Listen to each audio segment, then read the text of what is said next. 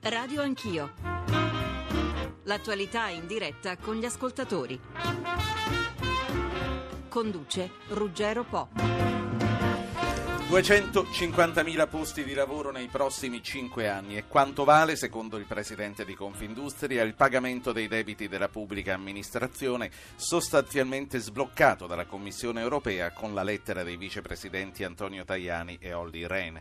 Il presidente di Confindustria chiede che il governo vari subito un provvedimento per liberare i primi 48 miliardi dei complessivi 70 al momento stimati. Le dichiarazioni del ministro Grilli ci autorizzano tra l'altro a a pensare che questo potrebbe anche accadere già nel Consiglio dei Ministri di oggi. Il presidente di Confindustria, Giorgio Squinzi, questa mattina è qui di fianco a me, lo saluto, buongiorno, benvenuto. Buongiorno a voi.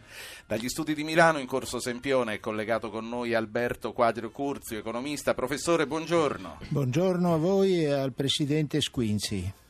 E no, di fianco a me c'è anche il mio direttore Antonio Preziosi, direttore di questo giornale, a cui do immediatamente il microfono per la prima batteria di domande al presidente di Confindustria. Grazie, direttore, buongiorno. Grazie Ruggero, buongiorno, buongiorno Presidente no, no. Squinzi, buongiorno, soprattutto grazie per aver accettato il nostro invito. Solita batteria di domande a risposta breve sulla strettissima attualità e che cosa c'è di più attuale se non le consultazioni al collera. Abbiamo sentito nel GR1 eh, di eh, pochi minuti fa fa, tra mezz'ora inizierà la seconda giornata di consultazioni, scenario politico tutto da definire, ma una cosa è certa, non sono giornate facili per chi deve comporre il puzzle della formazione del nuovo governo. Cosa si aspetta il Presidente di Confindustria da questo Parlamento e dal governo che verrà? Ma diciamo che noi ci aspettiamo che sia possibile mettere mano alla formazione di un governo che abbia la possibilità eh, di, di, governare realmente il Paese e che soprattutto metta come priorità assoluta eh, quella di concentrarsi sui problemi dell'economia reale. Tutti gli altri dibattiti eh, su modifiche istituzionali, leggi elettorali, eccetera, eh, in questo momento eh, non sono prioritari perché il, l'economia reale eh, ci sta ponendo dei vincoli drammatici eh, nel nostro paese, eh, l'occupazione sta calando eh, le, e abbiamo bisogno di incidere immediatamente sui nodi dell'economia reale. C'è un provvedimento che lei auspicherebbe, qualunque fosse il governo che uscisse da queste consultazioni, come assolutamente prioritario per l'economia del Paese? Ma noi abbiamo richiesto con molta forza nei, nei giorni scorsi, eh, io sono stato mercoledì scorso dal Presidente della Repubblica eh, Giorgio Napolitano che eh, ci ha eh, ascoltato con, mm. con molta attenzione e che ha preso una posizione molto ferma in questa direzione perché riteniamo che il primo passo immediato che si può fare è quello di procedere al pagamento dei debiti eh, pregressi della pubblica amministrazione, stimati mm. mm. in 71 miliardi da Banca Italia. Noi chiediamo il pagamento di due terzi di questi debiti, quindi 48 miliardi in tempi eh, immediati e credo che questo eh, sare, pot, sarebbe quel volano che potrebbe far ripartire l'economia del paese, eh, tor- mettere in condizione il paese di eh, tornare a ricreare crescita eh, ed occupazione. Ecco appunto l'Europa ha indicato la strada per smaltire gli arretrati della pubblica amministrazione, adesso non c'è più l'alibi del patto di stabilità, eh, qual è esattamente l'entità del credito delle imprese? Ci può dire una parola definitiva su questa querela? Diciamo Ma sa, i numeri qui c'è un po' la danza dei numeri, mm. eh, basiamo, noi ci basiamo in questo momento su un dato ufficiale che sono i 71 miliardi stimati da Banca Italia eh, anche se sono uscite stime diverse, addirittura nei giorni scorsi eh, su alcuni giornali è uscita una cifra di 140 miliardi. Ecco, mm, penso che rimettere comunque nel circolo 50, 48 miliardi eh, sarebbe un segnale fortissimo per le nostre imprese che sono alla, disper- alla disperazione, per le nostre imprese che eh, vogliono percepire un cambio di, di clima nel Paese e per far ritornare anche la fiducia negli investitori procedendo al pagamento di questi 48 miliardi che lo Stato comunque deve alle imprese, eh, uno Stato che non paga i propri fornitori non è uno Stato mm. civile, eh, diciamolo chiaramente, eh, potrebbe far cambiare anche il clima e far ripartire eh, la, la, fiducia negli investitori e quindi mobilitare eh, risorse per investimenti da, da, da fare nei, nei, prossimi anni eh, e che permettano di ritrovare il, il, il, circolo virtuoso della crescita. Torniamo un attimo al Quirinale. Lei ha detto, eh, iniziando questa conversazione con noi, ha parlato di un governo con piena capacità di governare il Paese. Tra i vari scenari possibili c'è una diciamo così, soluzione che la convince di più o una soluzione che la spaventa particolarmente? Ma io mh, credo che cioè, io non, sono, non è compito mio eh, dare eh, opinioni di tipo politico, io credo che quello che è necessario in questo momento è un governo che si conce- stabile, che si concentri sui nodi dell'economia reale, un governo, come ho avuto già occasione di affermare, è formato da, da gente di buona volontà eh, che abbia a cuore il bene del Paese e, e, e, e voglia andarci con decisione. Una domanda su Cipro, poi restituisco la linea a Ruggero. L'ipotesi dell'intervento russo sembra eh, rassicurare le, le, le borse. Eh, può Mosca salvare Cipro al posto dell'Unione Europea? Beh, sicuramente Mosca ha le capacità finanziarie mm. per farlo eh, quello che è venuto, che è stato avanzata come proposta di, eh, di, con, di congelare o di, di eh, sequestrare il 15% dei depositi è una cosa inaccettabile, è un precedente che noi non possiamo eh, come mm, Italia e come Europa in, nel modo più assoluto condividere noi abbiamo protestato, abbiamo, tra l'altro io mi sono mosso eh, anche eh, mobilitando le altre confindustrie europee perché si prende tutti assieme una posizione comune. Ruggero. Sì, eh, io prima di passare al Presidente vorrei immediatamente salutare, collegato con noi al telefono, il Vicepresidente della Commissione europea Antonio Tajani. Abbiamo detto dall'Europa sono arrivate notizie molto importanti perché in sostanza stati, è stato creato il background perché questi denari possano venire sbloccati. Vicepresidente Tajani, buongiorno. Buongiorno. Assieme al suo collega Olli Renta ha messo in moto la macchina affinché i creditori della pubblica amministrazione possano riscuotere in tempi ragionevoli. Ora le chiedo, posto che il pregresso sia di 70 miliardi come sembra, quanto tempo pensa che ci vorrà per smaltirlo? Un anno, forse due? Eh, noi pensiamo che un piano preparato dallo Stato italiano possa prevedere un pagamento del pregresso nel giro di 24 mesi. Siamo pronti a collaborare con eh, il governo, già ho parlato con eh, il ministro Moavero per eh, sostenere tutte le iniziative, per dare tutte le indicazioni possibili perché il pagamento del pregresso rispetti il patto di stabilità. Lei ha fiducia che eh, già nel Consiglio dei Ministri di oggi qualcosa di concreto possa essere fatto? Ci sono le condizioni? Condizioni per farlo ci sono. Noi abbiamo dato il via libera, l'ostacolo poteva essere solo il patto di stabilità, ora abbiamo detto che questo pagamento, siccome si tratta di una tantum, non viola il patto di stabilità, eh, permette all'Italia di fare eh, tutto ciò che ritiene utile e possibile fare in tempi rapidi. Ripeto, la Commissione europea è a disposizione del governo italiano, pronta a collaborare per realizzare questo piano nel rispetto delle norme comunitarie. Presidente Tajani, un'ultima valutazione sulla crisi in atto a Cipro. Lei ritiene un'ipotesi probabile il default, ma soprattutto le vorrei chiedere, secondo lei le richieste dell'Eurogruppo sono congrue o una cretinata, come lo dichiara oggi al messaggero l'economista francese Fitoussi? Eh, intanto sono ottimista perché alla fine una soluzione si troverà a questa ingarbugliata eh, situazione. Come sapete la Commissione eh, europea eh, aveva una visione un po' differente per quanto riguarda il prelievo eh, su cittadini che avevano depositi sui 100.000 euro. Eh, però abbiamo accettato il piano perché è un piano che deve essere preparato dagli Stati membri Cipro compresa. Ora aspettiamo che arrivi una nuova proposta per cercare di risolvere una situazione. La cifra di cui si parla, eh, sono 10 miliardi di euro, è una cifra eh, enorme, impossibile. Cipro è un eh, paese non grande, quindi ritengo che alla fine eh, con un accordo globale si troverà. Certo non bisogna far precipitare eh, la situazione. Presidente Tajani, grazie e buona giornata. Grazie a voi, un saluto al Presidente Spinzi. Saluti.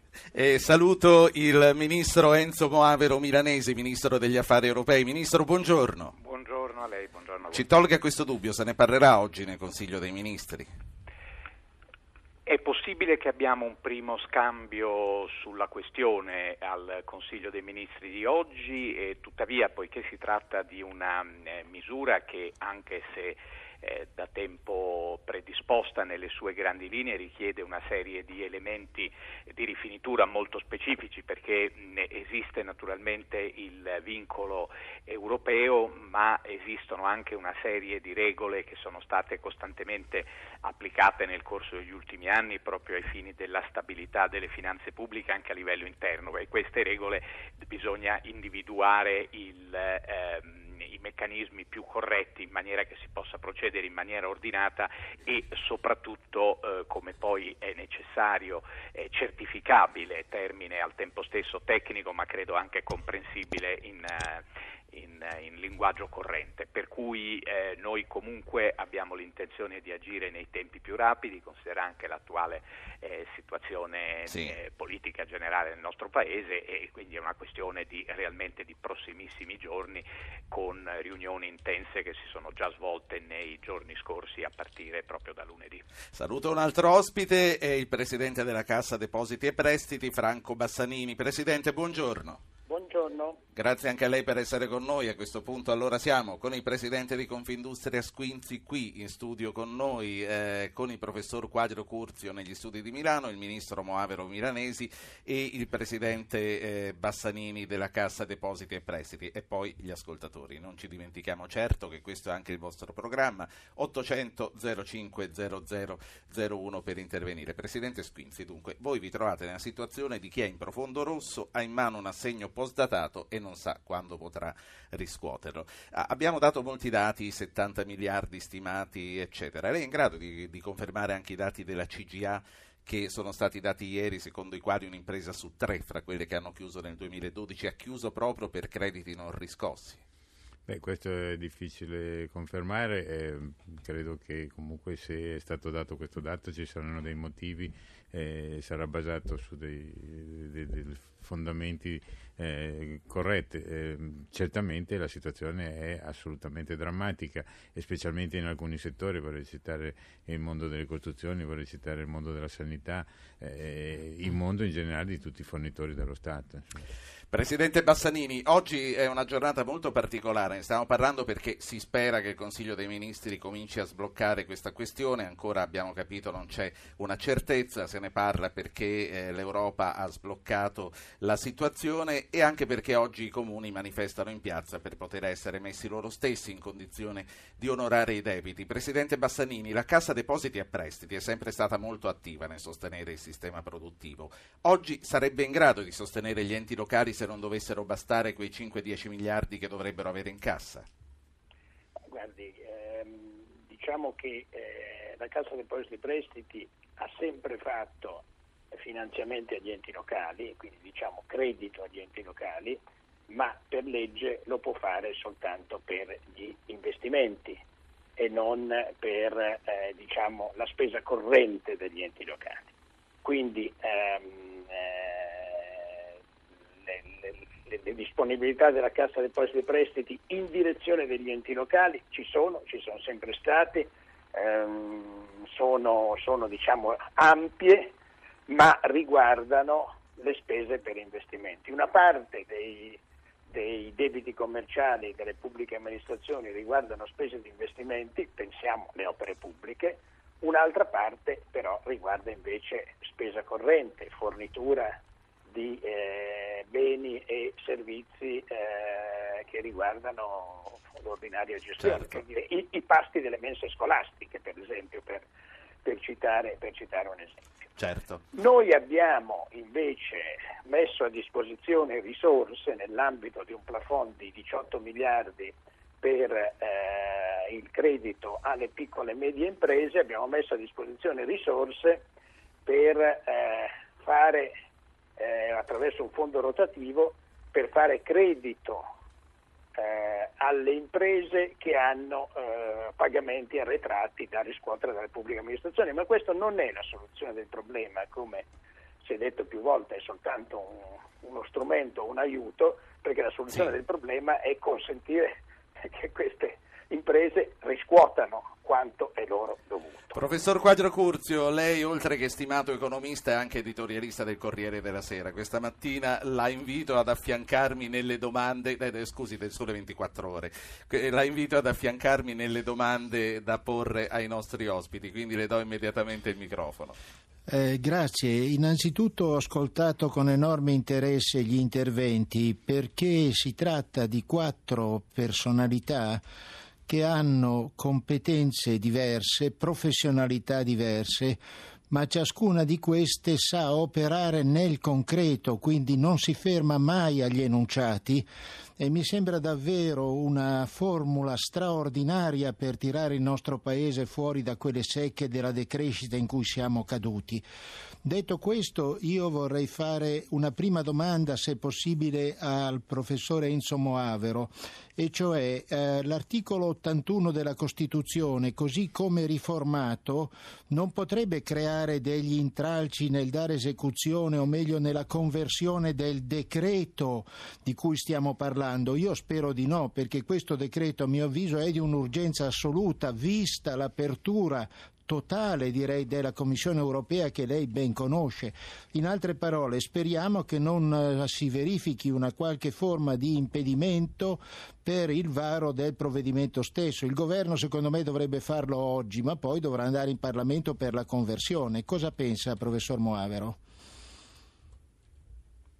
degli aspetti che, facevo, ai quali facevo riferimento prima nel, nel dire che eh, per procedere, cosa che è assolutamente nelle intenzioni eh, politiche del governo, occorre ben verificare che esistano tutte le condizioni di eh, piena legalità eh, del procedere stesso. La nostra valutazione a questo stadio eh, è che l'articolo 81, così come riformulato, peraltro proprio a seguito di disposizioni europee, perché nel trattato sulla stabilità, noto anche come trattato detto del Fiscal Compact, esisteva una eh, precisa eh, disposizione nei confronti degli Stati di eh, prevedere a livello di normativa costituzionale il pareggio del bilancio. E noi è esattamente uno degli elementi che stiamo verificando, non pensiamo che eh, sussistano degli ostacoli in quanto comunque ci dobbiamo muovere all'interno dei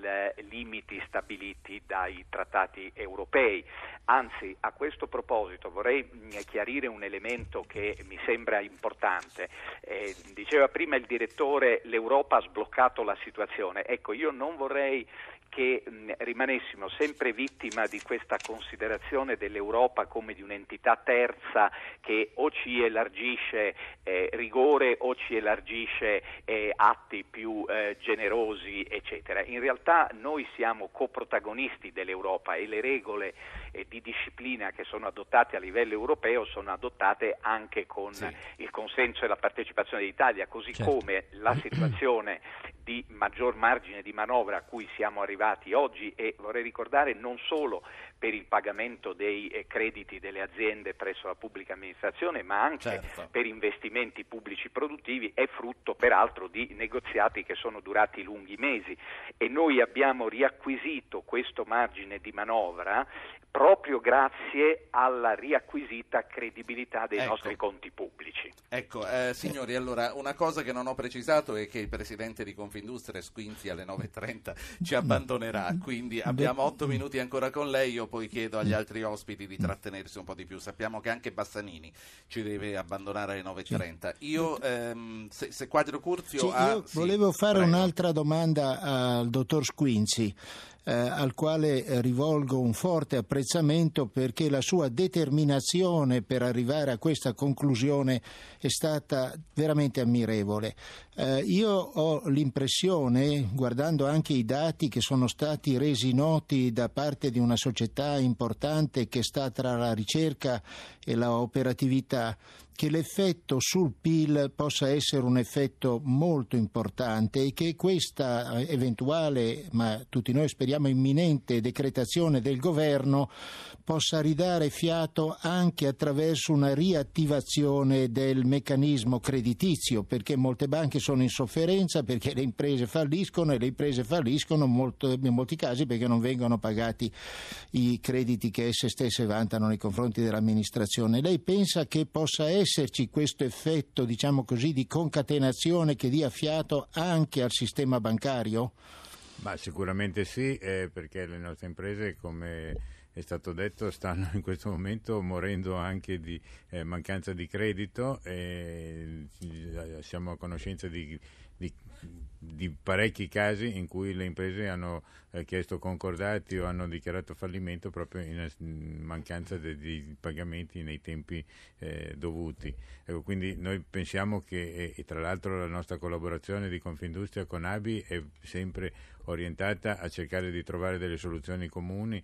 Eh, nelle ultime settimane abbiamo anche fatto degli accordi importanti con alcuni eh, grossi eh, istituti bancari italiani per una moratoria eh, dei, eh, per il, de, sulle esposizioni nei conti correnti. Cioè, quindi noi riteniamo che eh, questo provvedimento avrà sicuramente un impatto positivo e che la collaborazione tra Confindustria e l'ABI, l'Associazione Bancaria Italiana, eh, potrà, eh, continuerà e, e, cercherà di dare dei sì. risultati positivi per tutti. Io tra l'altro vi anticipo che il Presidente dell'ABI sarà con noi nella seconda parte. Allora, eh, ecco, io, che... io, comunque vorrei anche eh, approfittare eh, di avere la parola per ringraziare eh, tutti coloro che, che, sono stati assolutamente fondamentali in questa vicenda, a partire eh, per la vicenda dei, dei eh, ritardati pagamenti, de, del mettere eh, riparo a ritardati pagamenti a pubblica amministrazione, a partire dal Presidente della Repubblica Giorgio Napolitano che ha sostenuto e sposato immediatamente questa causa al eh, commissario Antonio Tajani e Olli Rehn eh, dalla parte europea e al ministro Moavero Milanesi che si è eh, attivato e che eh, mi risulta sta facendo ecco. tutto il possibile perché questo provvedimento venga portato immediatamente all'esame del Consiglio Presidente, dei Ministri. Presidente, prima io sento che già è passata ai ringraziamenti ma la trattengo ancora due minuti. Intanto le voglio passare due ascoltatori che hanno eh, questioni da porre, poi, poi ci salutiamo. Lorenzo e Andrea. Signor Lorenzo, buongiorno. Sì, buongiorno a voi. Io non sono un industriale ma una, una piccola SRL con 10.000 euro di capitale sociale versato e siccome fatturo al 10% di IVA con IVA agevolata e invece acquisto al 21% mi trovo sempre in credito d'imposta. Non posso e non riesco a recuperare questo credito nonostante siano soldi che io praticamente ho già versato allo Stato, perché comunque il provvedimento di cui si parla è un provvedimento che riguarda, ah, se ho capito bene, vecchi crediti delle aziende verso lo Stato e non quello che io sto eh, dicendo sì. adesso. Quindi come ne esco? Allora, prima che Squinzi le risponda, faccio parlare Andrea. Buongiorno Andrea. Buongiorno a lei buongiorno ai suoi ospiti. Senta, io volevo chiedere al Presidente Squinzi, come mai ci sono delle, degli imprenditori che hanno preso contributi statali, contributi europei e poi esportano, vanno a fare la produzione nell'est europeo e qui lasciano solo cassa integrazione e mobilità. Ognuno è libero di fare impresa dove vuole, però almeno che restituisca i soldi a fondo perduto che ha preso e che si paghi la mobilità e la cassa integrazione dei lavoratori che lascia grazie, casa. Grazie. grazie. Due, due mm, quesiti che poi giriamo per la seconda parte anche il Ministro Moavero Milanesi. Presidente Squinzi. Beh, diciamo che eh, il discorso dei rimborsi IVA è un discorso molto importante, Confindustria si è eh, attivata perché sono un, tantissime le imprese che si ritrovano in questa situazione. Eh, credo che ne, ci sia molta attenzione da parte del Ministero dell'Economia anche su questo tema e credo che verranno, eh, nelle prossime settimane verranno effettivamente prese delle misure concrete sì. in questa direzione. Quindi c'è un, una ragionevole speranza che si, mh, ci sia più attenzione al rimborso dei crediti IVA e sì. mi sentirei di rassicurare abbastanza. Eh, e chi prende i contributi e scappa?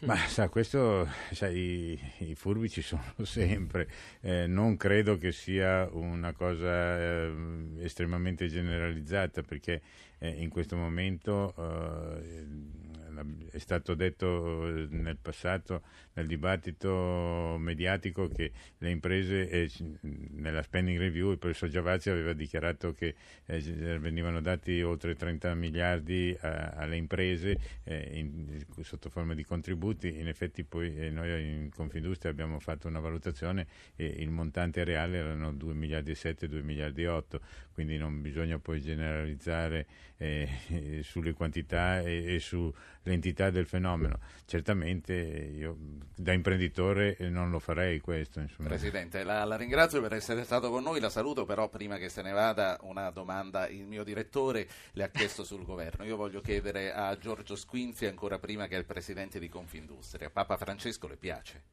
Beh, mi piace moltissimo, poi mi sono sentito eh, così molto... sono, mi sono gasato perché hanno fatto papa un signore che si chiama Giorgio e, e per di più è un chimico come chimico sono io, quindi, quindi non potrà che fare bene. Hai visto mai per il futuro. Ma al di là delle battute, Presidente, Papa Francesco è un uomo che ha conosciuto la crisi almeno una decina d'anni prima degli altri, essendo Beh, di origini argentine. Cosa si aspetta?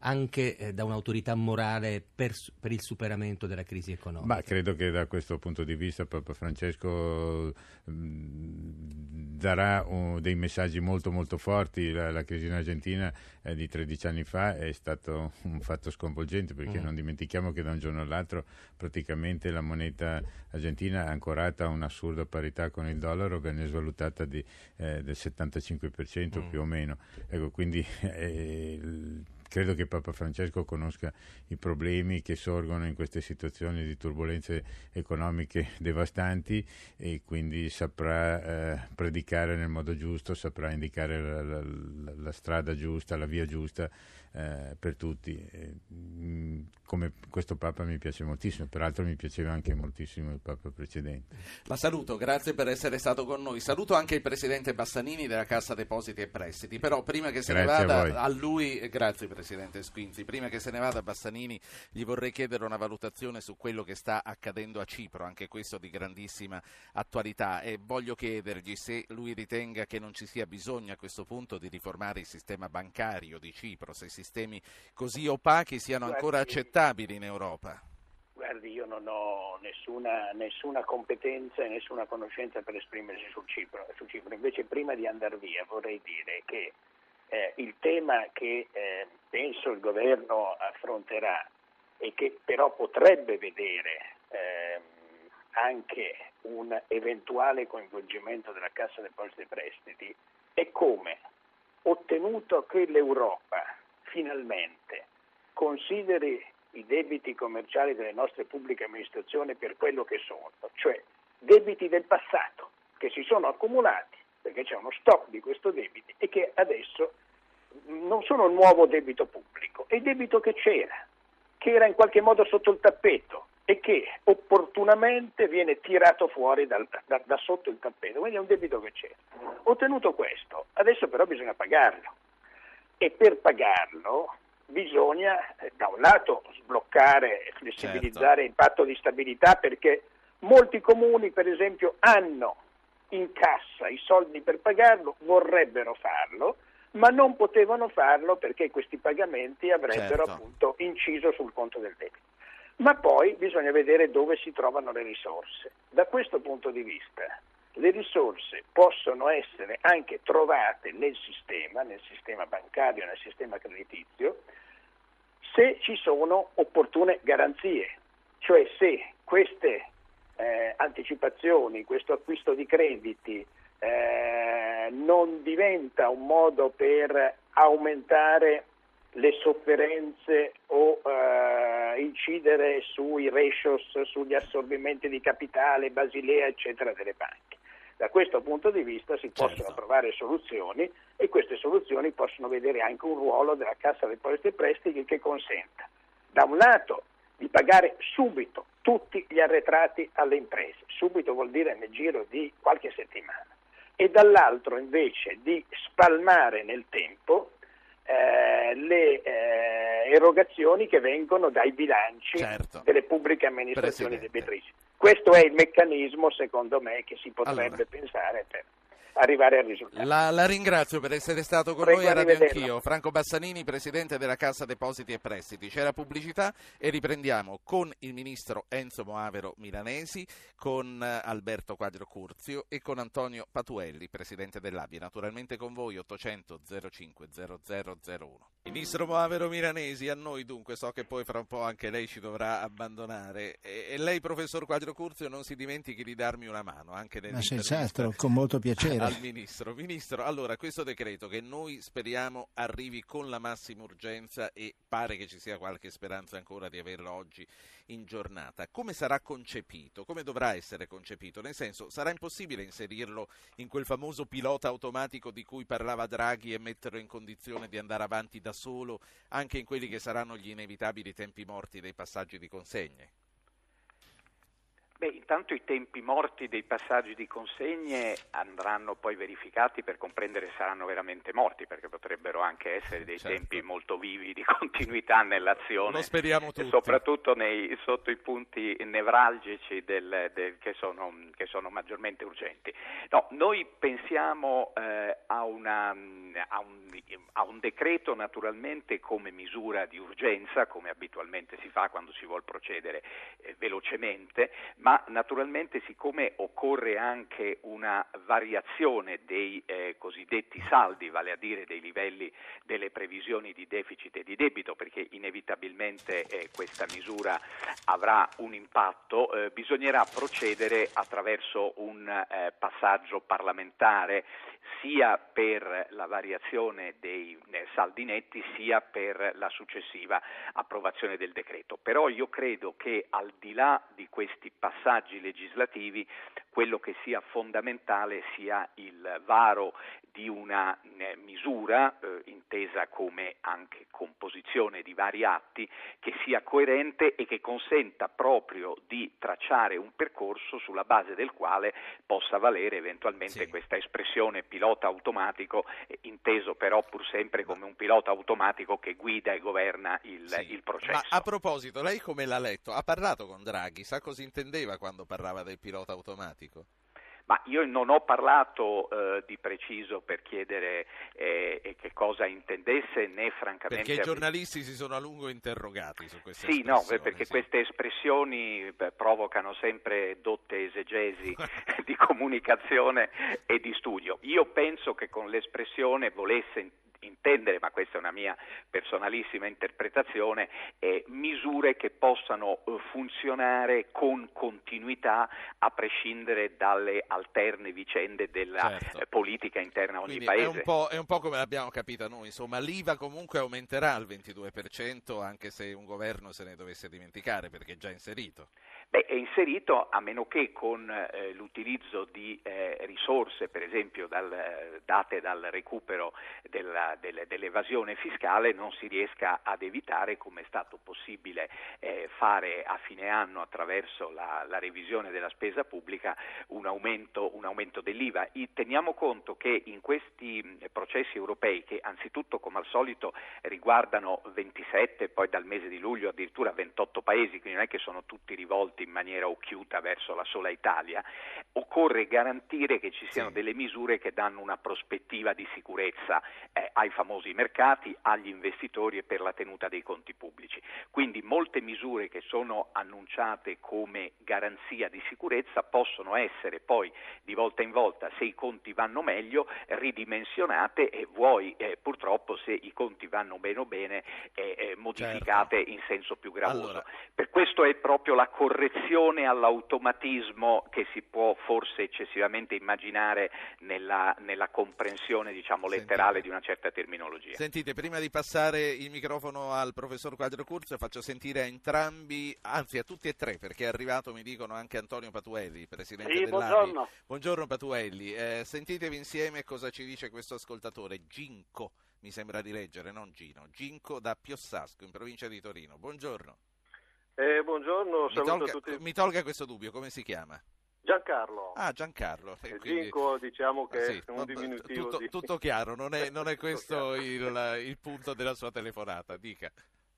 Niente, un buongiorno a tutti i presenti, complimenti per la trasmissione. Grazie. Eh, la mia domanda è rivolta un po' a tutti, diciamo. si sente parlare di questi debiti eh, della pubblica amministrazione verso, verso, le imprese. Adesso abbiamo aspettato che fosse l'Europa a sollecitarci per pagare le imprese. E se questi 70 miliardi, vorrei capire dove li andiamo a prendere e se già li avevamo perché non l'abbiamo fatto prima di pagare il debito alle imprese. E questo famoso patto di stabilità sì. che sembra fare tanti danni a tanti comuni, tante pubbliche amministrazioni, ma perché eh, non l'abbiamo fatto prima? Tutto il discorso per cercare di eh, rimettere in moto tutto il sistema ed evitare tutti questi sì. licenziamenti. Allora, per, per, certo, è chiaro, per precisare quello che ha fatto l'Europa, l'Europa ha detto signori, se li usate per pagare i debiti che avete con gli imprenditori potete anche eh, sfondare, diciamo così, potete ammorbidire il patto di stabilità. Eh, possono rispondere tutti, ma vorrei che rispondesse il Ministro. Sì, ecco, guardi, la domanda è veramente opportuna perché consente proprio di precisare due snodi fondamentali di quello di cui stiamo parlando. Il primo ancora una volta mi permetto di dire evitiamo malintesi sul, sulla vicenda e sul ruolo del, dell'Europa. Esistono delle regole europee che vincolano i paesi a certi parametri, quindi a certi livelli di indebitamento annuo, quello che chiamiamo il deficit, e di debito pubblico generale.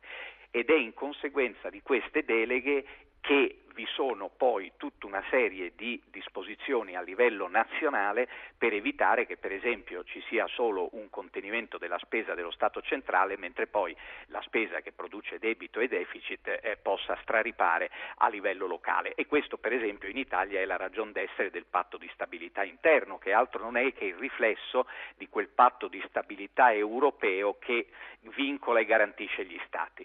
Che cosa è successo con riferimento ai debiti eh, della pubblica amministrazione verso le imprese? Sono successe, direi, in sequenza tre cose molto rapidamente. La prima è che obiettivamente nel nostro Paese, con quello che potremmo definire in terminologia corrente un comportamento certamente non commendevole, i termini di pagamento sono stati estremamente eh, dilatati nel tempo. Noi abbiamo una media di 180 giorni eh, quando eh, negli altri paesi le medie arrivano anche a 30-35 giorni. La normativa europea ha imposto eh, un anno fa e noi l'abbiamo resa operativa in anticipo sulle scadenze previste, termini di pagamento di 30 giorni. Quindi è importante che si sappia che a partire dal 1 gennaio di quest'anno ogni pagamento tra pubblica amministrazione e imprese e anche tra le imprese fra loro, quindi qualunque tipo di transazione commerciale, avverrà nei termini di 30 giorni. A valle di questa normativa, e questo è il secondo punto, ci si è posti il problema di quel debito pregresso che si era negli anni accumulato che è costituito per l'appunto da questa cifra di eh, 70 miliardi. Naturalmente questo eh, debito in parte già compare nel calcolo del deficit annuale, perché il deficit annuale viene segnato il momento in cui si fa una commessa o si manda un ordine di fornitura, mentre invece nel debito pubblico non compare perché viene calcolato solo quando la somma transita effettivamente sì. dalle casse.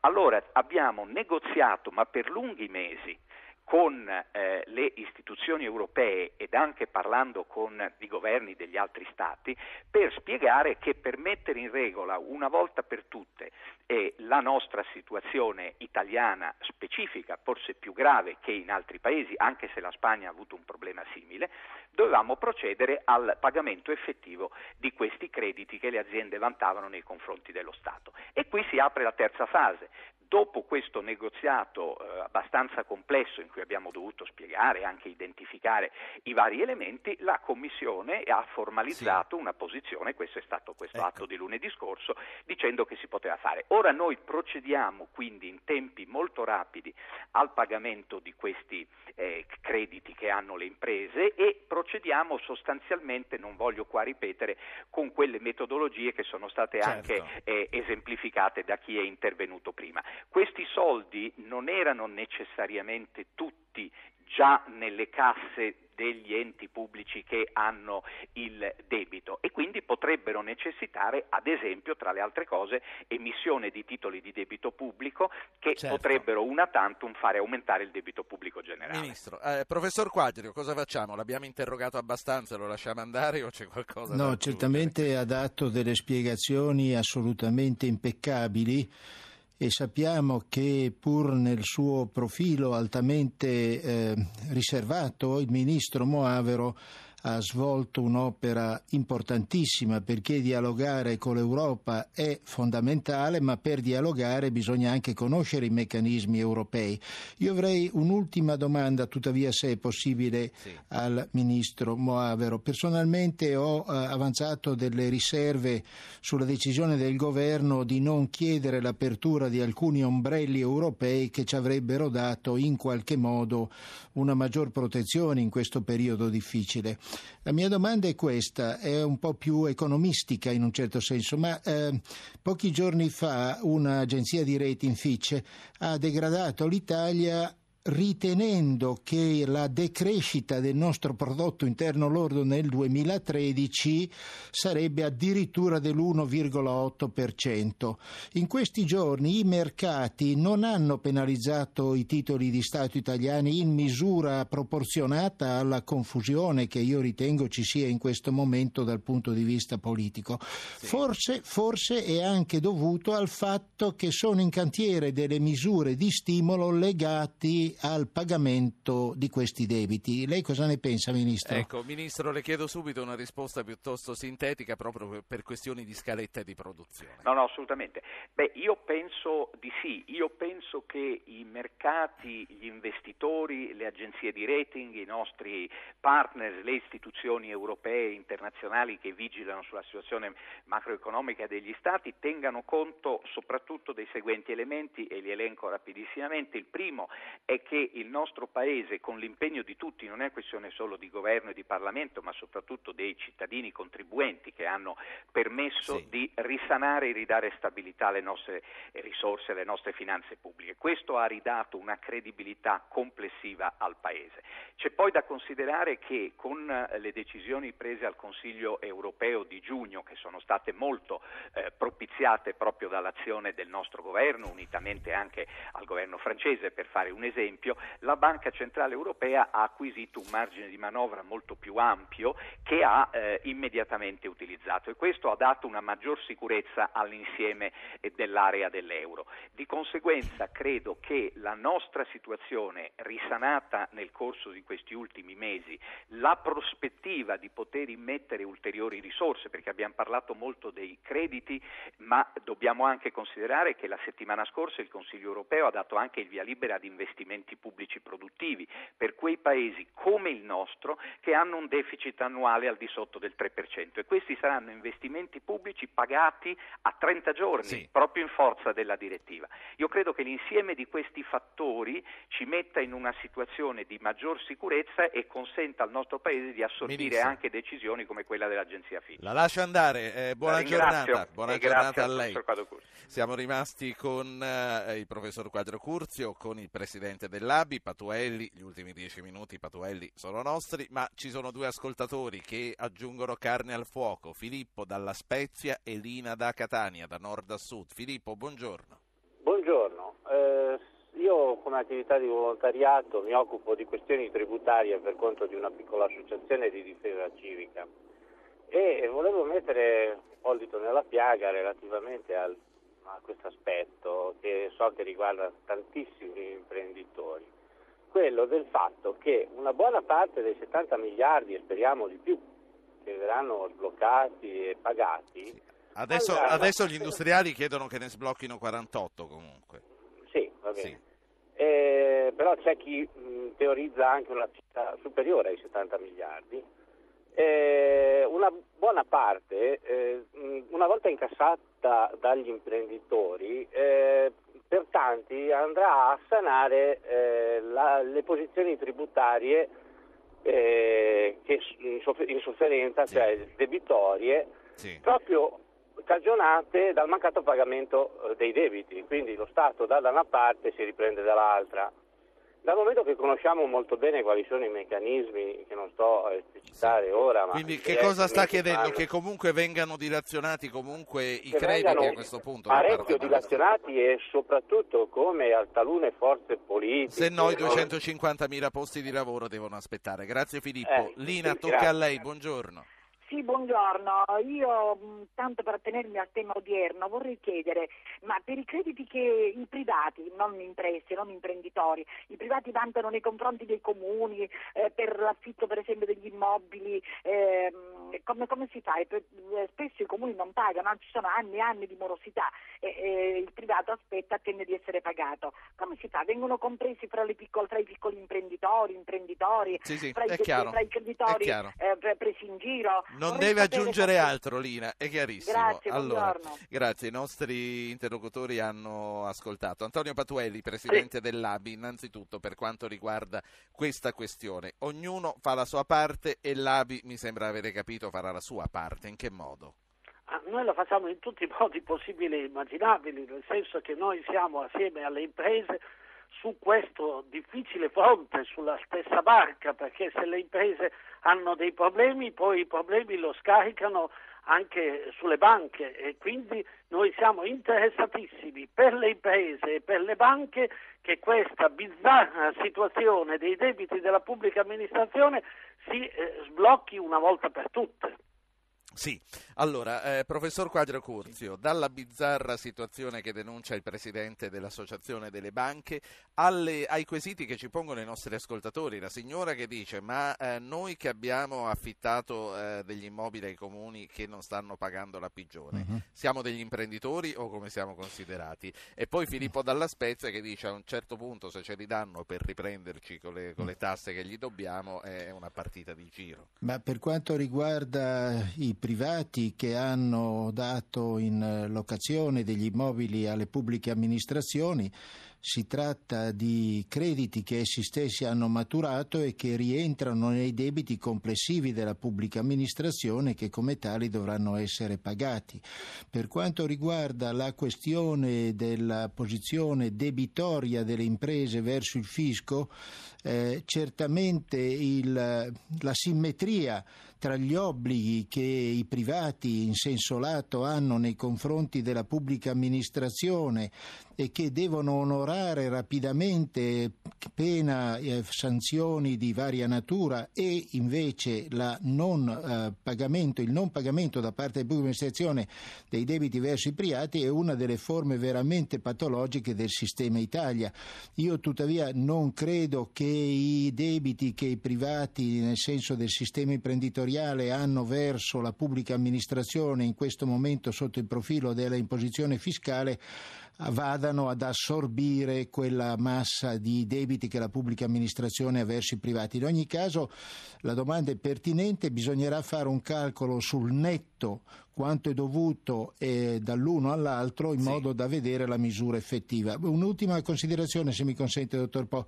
Il caso spagnolo è molto interessante perché la Spagna in pochi mesi ha pagato quasi 30 miliardi di debiti che essa aveva, la pubblica amministrazione, verso il sistema privato e gli effetti sono già stati stimati adesso in circa 100.000 posti lavoro, che non è una piccola cifra.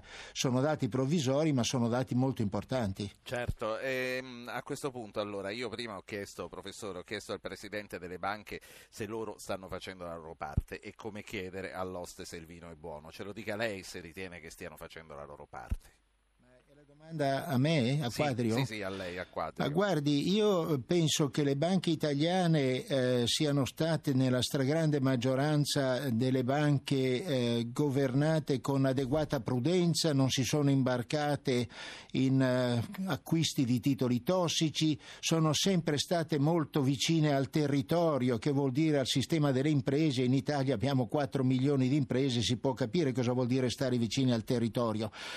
Naturalmente oggi vivono anch'esse delle situazioni molto difficili perché per questa catena di problematicità le loro sofferenze sono obiettivamente cresciute. In più gli sono piombate addosso questi criteri di Basilea sui rapporti tra dotazione patrimoniale ed erogazione di credito, per cui sono obiettivamente in una situazione difficile, ma io non vedo in loro delle responsabilità specifiche, prescindendo da taluni casi che sono giunti, ahimè, all'onore della cronaca, credo sì. che siano banche solide e vicine al territorio. Sentite, eh, mancano tre minuti, io voglio leggervi un messaggio che arriva attraverso Facebook, perché anche questo è un modo per comunicare con noi. Sì, poi io vorrei dire una cosa. La dica allora, la dica perché no, poi ma io ringrazio il professor Fabio Curzio che con la sua autorevolezza ha fatto una presa di posizione esattamente eh, precisissima. Una delle bizzarrie di questa vicenda eh, dei ritardi enormi, dei eh, debiti della pubblica amministrazione verso le aziende verso i privati è che a tutt'oggi non possa esserci una compensazione fra eh, debiti della pubblica amministrazione e imposte o tasse che le stesse aziende e gli stessi privati debbono alle medesime pubbliche amministrazioni. Io penso che per esempio un provvedimento d'emergenza potrebbe essere assolutamente questo, autorizzare la compensazione, oltretutto sotto l'occhiuta vigilanza dell'Agenzia delle Entrate, sarebbe un meccanismo per dare uh, un alleggerimento delle imprese, non da domani o dopodomani un percorso che già stiamo sviluppando da molti mesi eh, con ogni sforzo, ma da darlo con immediatezza.